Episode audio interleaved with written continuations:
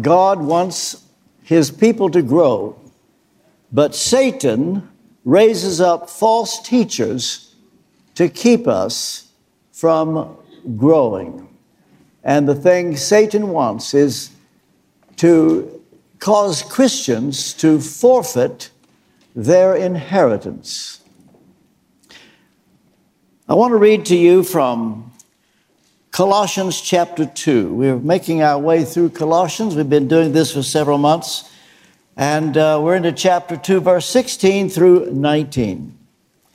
The words of Paul Therefore, let no one pass judgment on you in questions of food and drink, or with regard to a festival, or a new moon, or a Sabbath.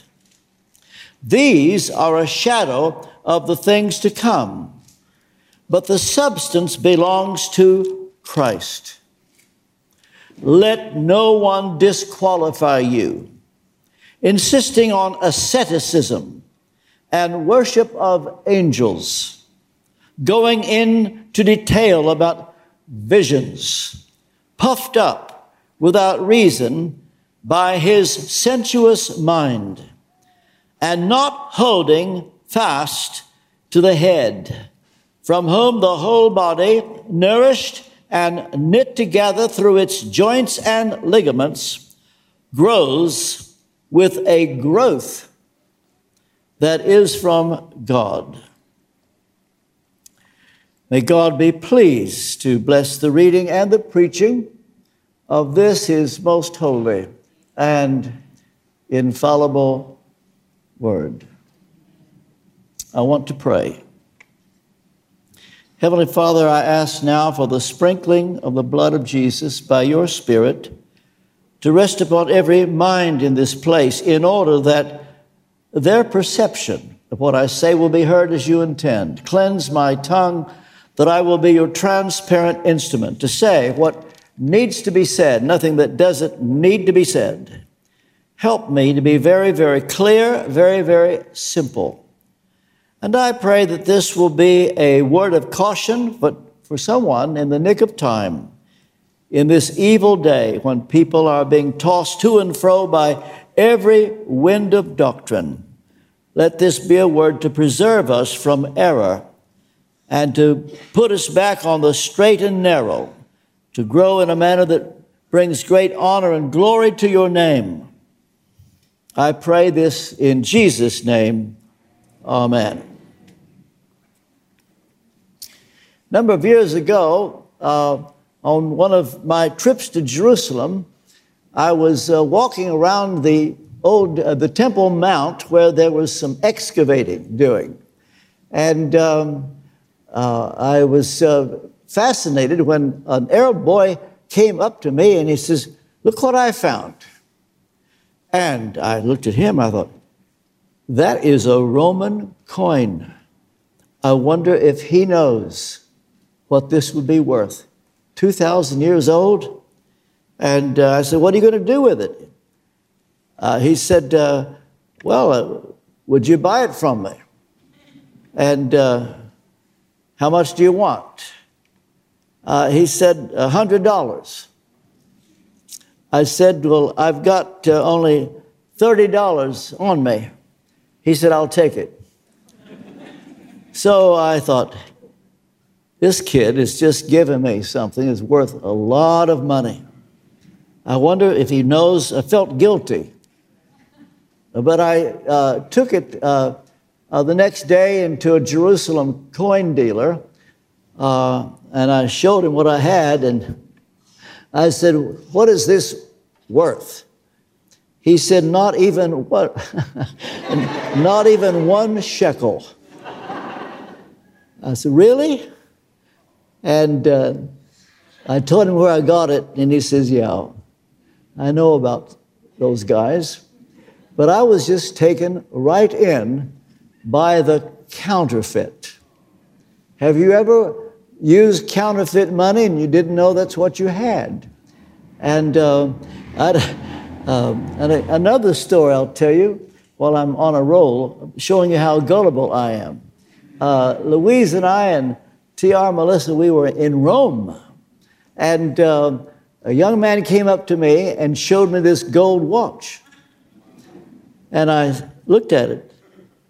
It's a Longines Wittnauer. That's a $500 watch.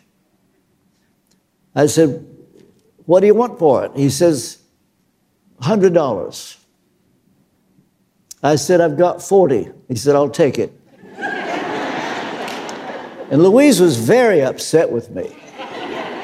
She said, Why would you pay that? I said, Honey, look, it's a. Wittnauer.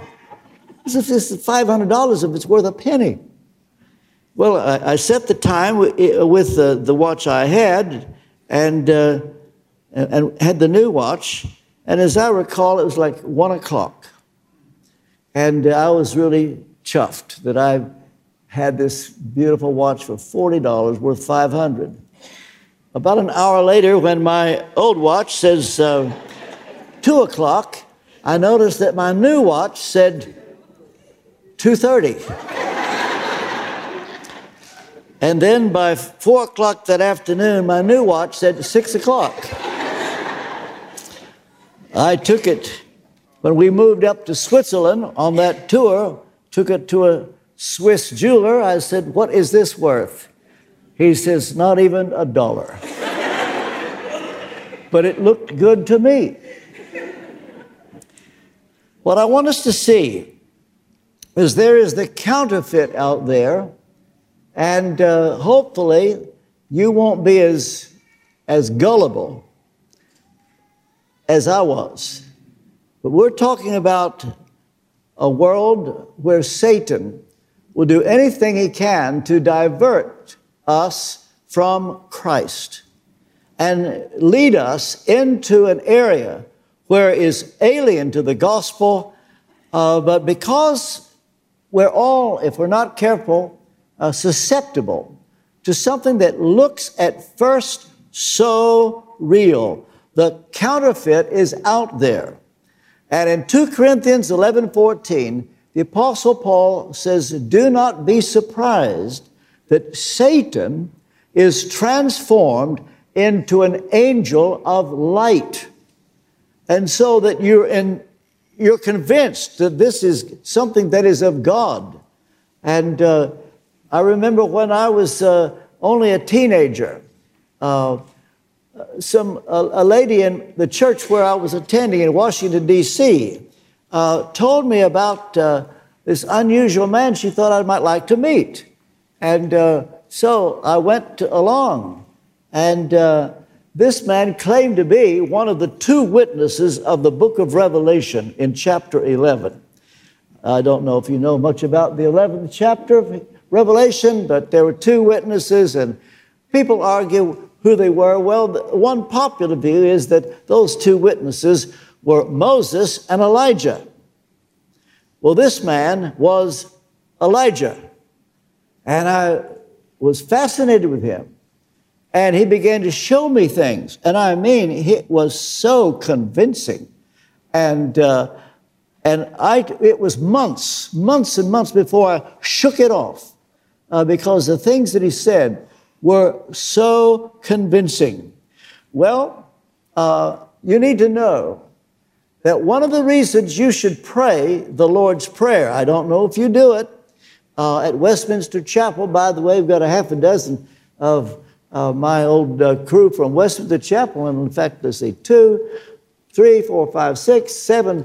Uh, but they will know at Westminster Chapel, we pray the Lord's Prayer every week. We just did that. And I'm not telling you that you should. I'm, uh, well, maybe I am telling you that, but at least uh, Louise and I do it alone every day, every day. And uh, one of the petitions is lead us not into temptation. The word temptation means testing. You, you ask God that you could be spared of that. Uh, but deliver us from the evil one. That's the way the Greek reads, the devil. And it's a good prayer to pray. Because you need to know that all day long, Satan is looking for a way to find an entry point. Well, uh, what we have here in Colossians chapter 2 is the Apostle Paul, who's taken us into some very deep theology. Uh, Colossians is the most difficult book in the Bible. I've put off Colossians because I thought it's the last book I'll understand. I don't know if you remember this story, uh, but uh, 15 years ago, Michael Eaton said, RT, I think you should do Colossians. I said, Well, I'm not at Westminster Chapel anymore. And that's the only church in the world where you could just do that. And uh, I said, There's no chance. Then a year later, he said, I think you ought to do Colossians. And I said the same thing. I don't know how I would do it. And then um, two or three years ago, maybe it was just two years ago, a friend of mine, Bobby Conner, who has a, in my opinion, a, an authentic prophetic gift. I've, I've, preached with him in several places in the world, and uh, I've, I've learned to trust him. And he said to me, Every time I look at you, I see Colossians. And I thought, Well, that's it. So I told Colin Dye last year, if we come back, we would do Colossians. And uh, we worked our way through it. And in this book, Paul shows the importance of seeing that Jesus Christ is the fullness is of, of the Godhead bodily, is in his person, that he is God in the flesh, and uh, Paul is combating a heresy. It's a strange kind of heresy. Uh, nobody knows exactly what it was. It's a mixture of Gnosticism, uh, it's a mixture of Judaism, and uh, uh so Paul the theologian now becomes Paul the pastor, and he applies the theology that he's been teaching and uh, he applies practical lessons. And in this section, where he begins uh, the practical, it starts out with the word therefore. Uh, you find that in Romans, uh, the first 11 chapters of Romans, theology, and then chapter 12, verse 1, I beseech you, therefore, in the light of all that I've taught, here's how you should apply this. Well, now, that's what Paul is doing because he's been fighting this strange teaching. And the first thing he says, therefore, let no one pass judgment on you. He's wanting to authenticate these Christians who uh, are just ordinary people. Uh, they're not uh, Oxford, Cambridge graduates. They just are people that have been saved and they love the Lord. And uh, uh, what Paul says is that you are up to any uh, enmity there is. Uh, you are not inferior to anybody. Don't let anybody deceive you or intimidate you. And he wants you to know don't let anybody pass judgment on you. Just don't take it. Because these people would think, well, if important people that are intellectual and, and learned uh, come to me, who am I? Who am I? And it could be there's someone here. Uh, you say, well, I am, am not that bright. I don't have that much education. But let me say this. Colossians 1.27, one of the most important verses. Christ in you, the hope of glory. You need to know that you have what they don't. And when the enemy comes and tries to intimidate you, just remember you've got Christ in you. As John put it, greater is he that is in you than he that is in the world. And you can withstand anybody. Don't let anybody judge you. That's what Paul is saying here. Well, as we've seen, we've gone pretty deep into some theological issues. And the conclusion of this heavy teaching is you may recall from the last time I spoke, if you were here, Satan has been exposed. To, uh, Colossians 2.15, he disarmed the rulers and authorities and put them to an open shame by triumphing over them in him. Uh, well, now, what does Paul say next? I just quoted it. Let no one pass judgment on you. And then he says, in questions of food and drink. Who would have thought that uh, he would bring in something like this what you eat, what you drink, or with regard to a festival, or a new moon, or a Sabbath. Now, the moment he talks like that, you can smell uh, the Judaizers. Now, that's a word we give today. Uh, I don't think they used that word then. Uh, we use it today to identify those who uh, were Jews who professed faith in Christ. Uh, whether they were really converted is doubtful, uh, but their, their aim was to get Christians to go back under the law. And uh, uh, Colossians is largely written to warn people to recognize false teaching. So, these Judaizers, we know that, that uh, they were Jews because they're talking now about festival, new moon, or a Sabbath. Uh, well, one way to recognize the counterfeit, it's not the only way, and there may be some exceptions. But I would put it this way they always fish in the Christian pond. These people, these heretics, these false teachers, you don't see them going into the world to try to get people saved, born again. No, they want to find out where there is a Christian. That's who they want to find. And they're only interested in finding people that are saved. And that's who they will talk to. And I should tell you uh, how to know. Uh, take the Mormons or the Jehovah's Witnesses. You see, they want to reach Christians. Uh, they're not winning souls to Jesus Christ. Uh, or if I could, I could go on and on. Those who uh, only fish where there are Christians. They're not soul winners. And remember this about the counterfeit. They're not interested in getting people saved. One of the ways to know whether you're in a church that is sound is if they exist to see people converted to Jesus Christ. That's, that's the way you know. Uh, one of my favorite organizations in the world is called the Gideons.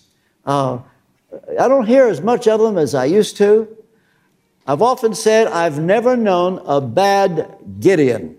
They are all interested in seeing people saved. And when you're looking for a church, you want to ask this first of all why, why are you here?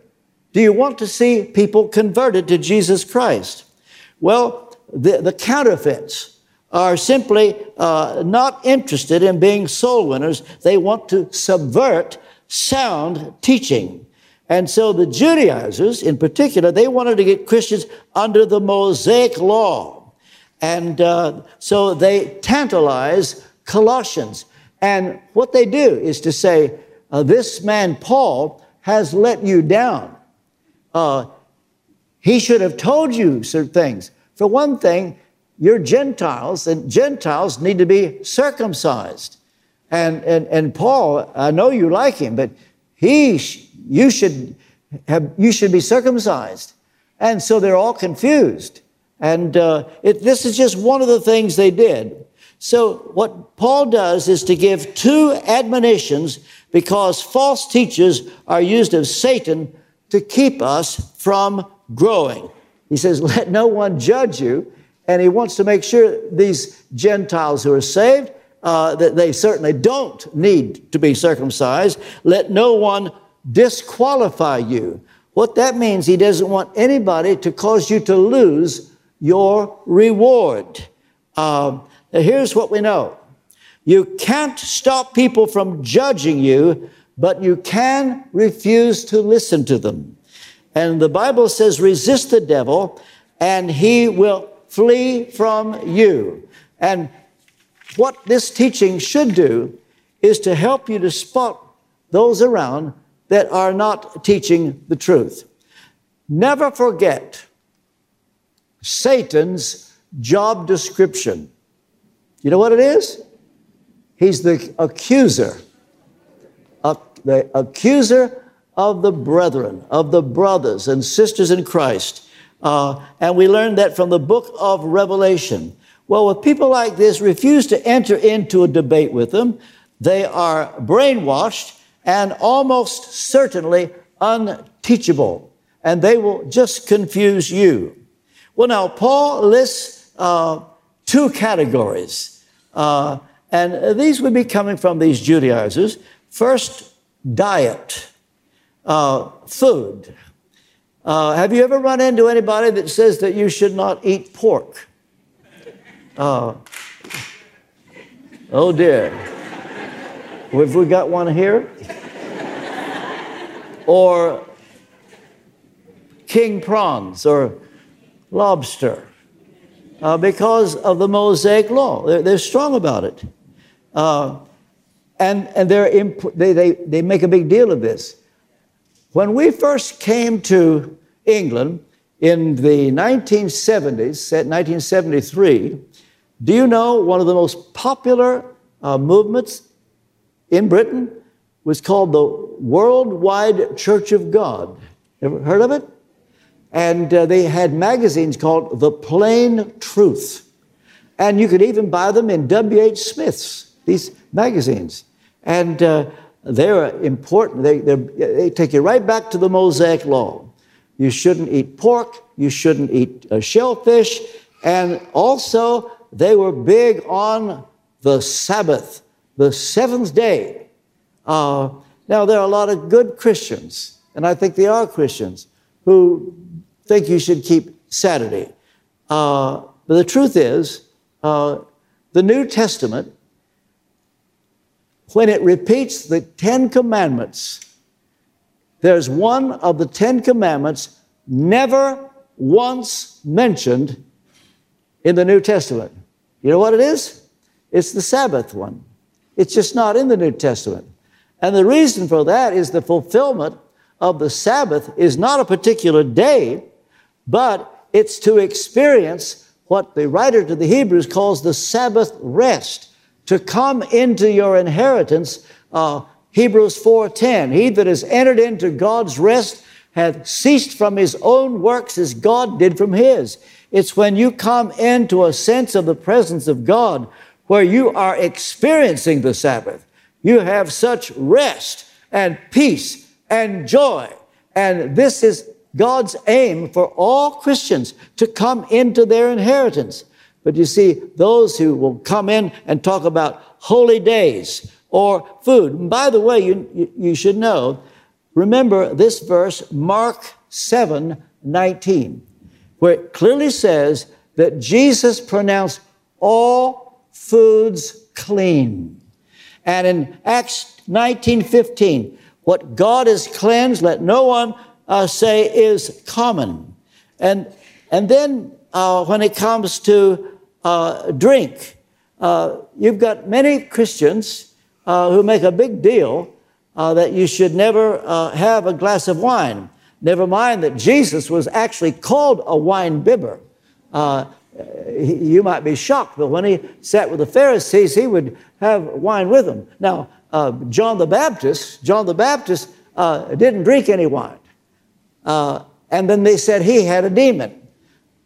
Jesus did drink wine, and they said he's a wine bibber. So you're in a no win situation. Uh, but there have been those uh, who uh, make a big deal of this and, and they judge you. They judge you and make you feel second class. tell you a story that might make you smile. Uh, I need to tell you, Martyn Lloyd-Jones told me this story. I told it at Westminster Chapel while he was still alive. It's, now, it's in a couple of books. He and Mrs. Lloyd-Jones were on holiday in West Virginia, and they were uh, uh, the guest of a very wealthy man. And uh, I won't go into who he was, but they would have uh, meals with him, three meals a day, uh, with this wealthy man who, according to Dr. Lloyd Jones, could not finish a meal without referring to these Christians who smoke and drink and think that they're really saved. And he said, the man would bring it up every meal. And I said, What did you say? I would just say, Hmm, well, he didn't make any comment. And when the week was over, the doctor said to me, We were glad the week was over. We got tired of hearing him talking about these so called Christians that smoke and drink. And uh, so it turned out that uh, when they got on the plane from uh, West Virginia, the next stop was in Grand Rapids, Michigan. As soon as the doctor told me Grand Rapids, I could have finished the story for him because Grand Rapids is a center for Dutch Christians, straight from Holland. And the culture of Christianity in Holland is totally different. And so, doctor said when the man came to him at the airport, he was smoking a cigar.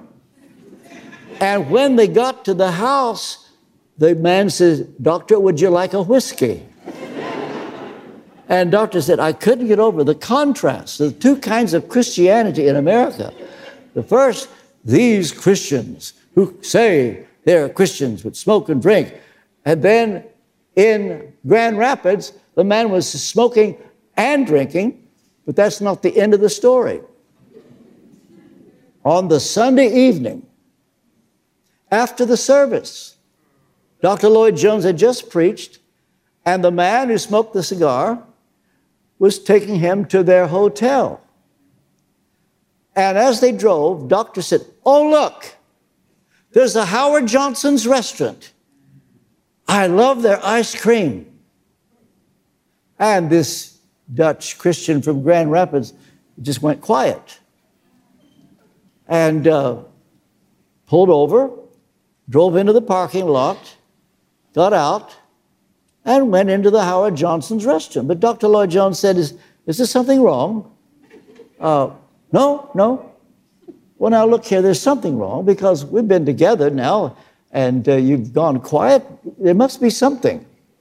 Well, the man says, Well, Dr. Lloyd Jones, today's the Sabbath, and we don't buy ice cream on the Sabbath.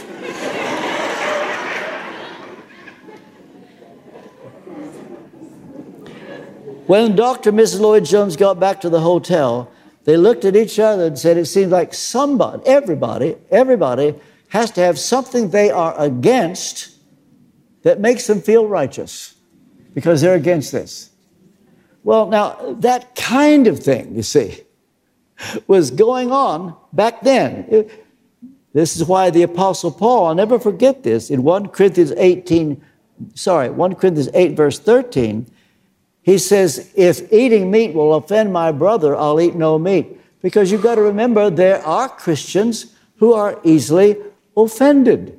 And you can't always be sure that you're going to run into one. I'll tell you one more story. My friend, I won't give you his last name, Gerald, was in Los Angeles a few weeks ago. And at the meal, he said to the waiter, I'll have a glass of wine. The man across the table went, Oh, oh. Gerald said, I just put my hands in the air and said, Jesus, Jesus, Jesus, save me from these wretched Americans.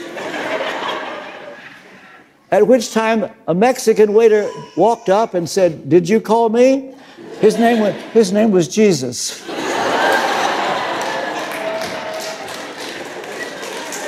now, what Paul is warning about is there are people going to be like this.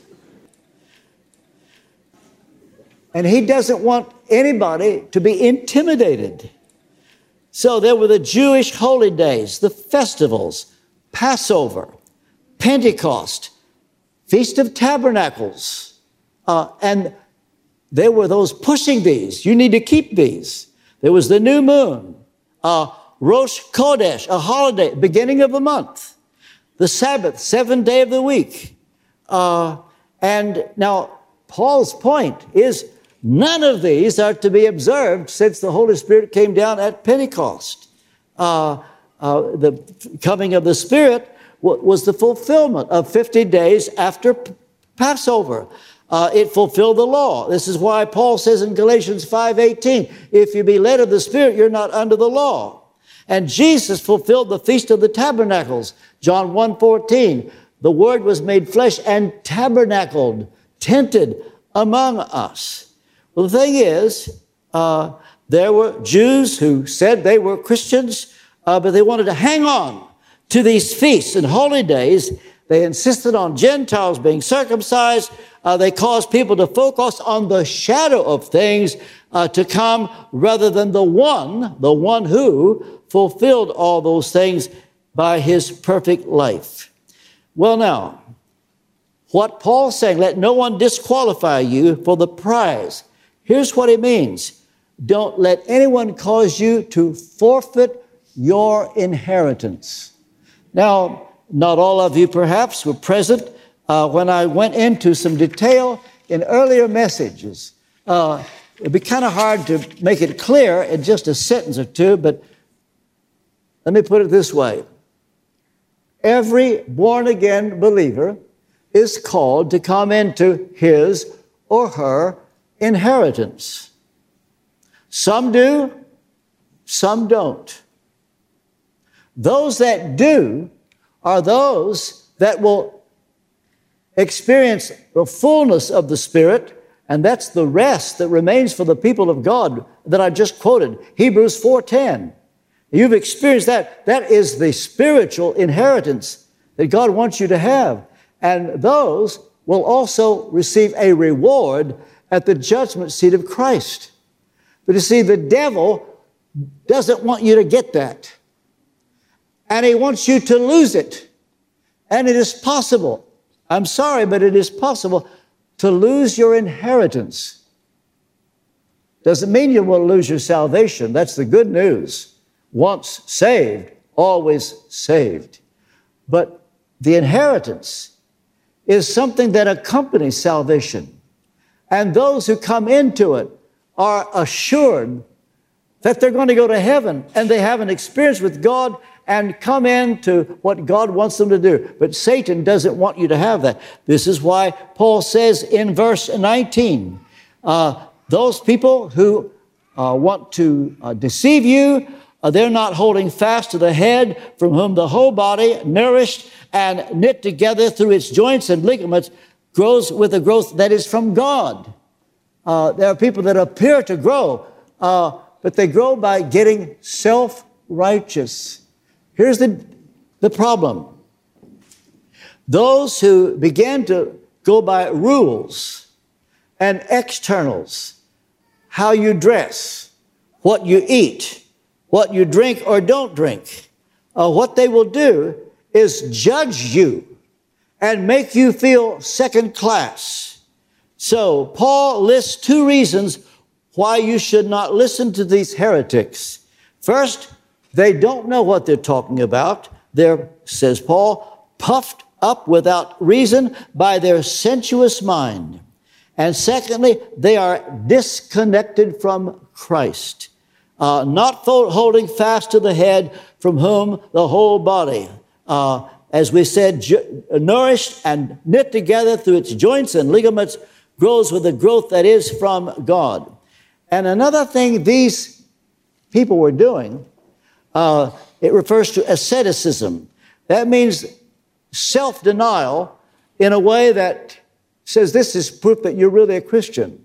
I don't mean to be unfair, uh, but there's been in the Middle Ages the rise of monasticism people going into monks, uh, people that are monks are going into monasteries. Uh, and uh, it would seem that people like that must be very, very godly. Oh, to think that they would do that.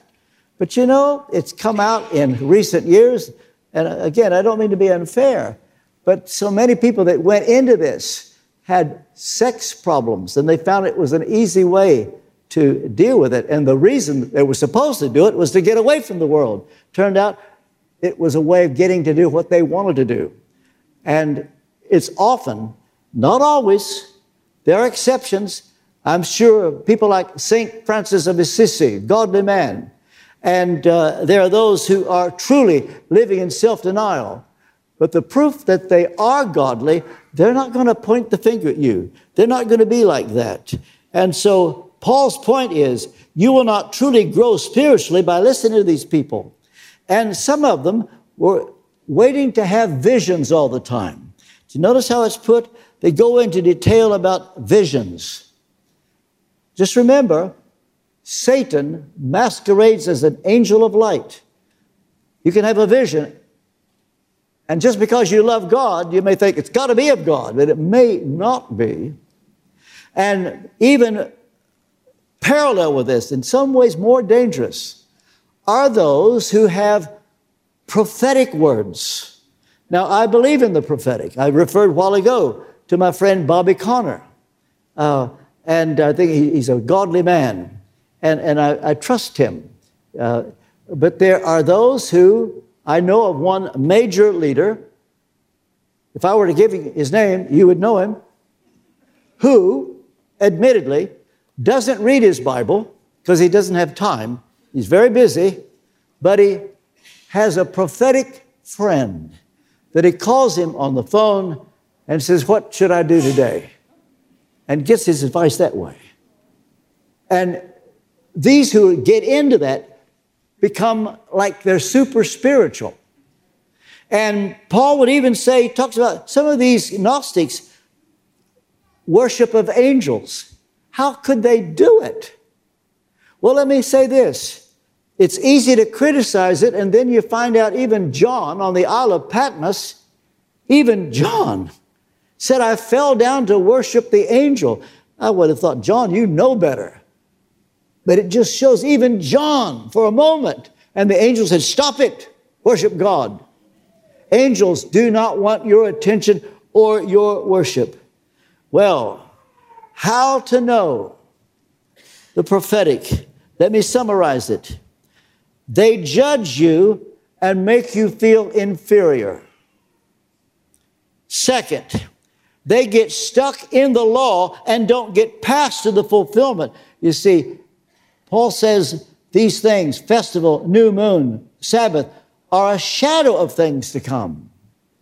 And third, the focus is not on Christ but what we do to give ourselves a feeling that we're in good with God because of do's and don'ts and keeping these laws and abstaining from certain things, and we get our assurance that way. We're not supposed to do that. Let me tell you how to know that you're saved. Not because of what you don't do, but because you're looking to Jesus Christ who died on the cross. And because he shed his blood, that blood satisfied God's justice. You put all of your eggs into one basket, the blood of Jesus. That is how you know you are saved. Not because you do this or don't do that. And they're all disconnected from Christ. That's the thing. These heretics that Paul is warning the Colossians about wanted to divert people from Jesus Christ. They wanted you to, to forget about Jesus and go by these rules. And these rules will make you think you're doing something important. When the truth is, you get your assurance by looking to Jesus, not yourself, not checking your spiritual pulse, not because you give up this or that, but because you can say with the hymn, My hope is built on nothing less than Jesus' blood and righteousness.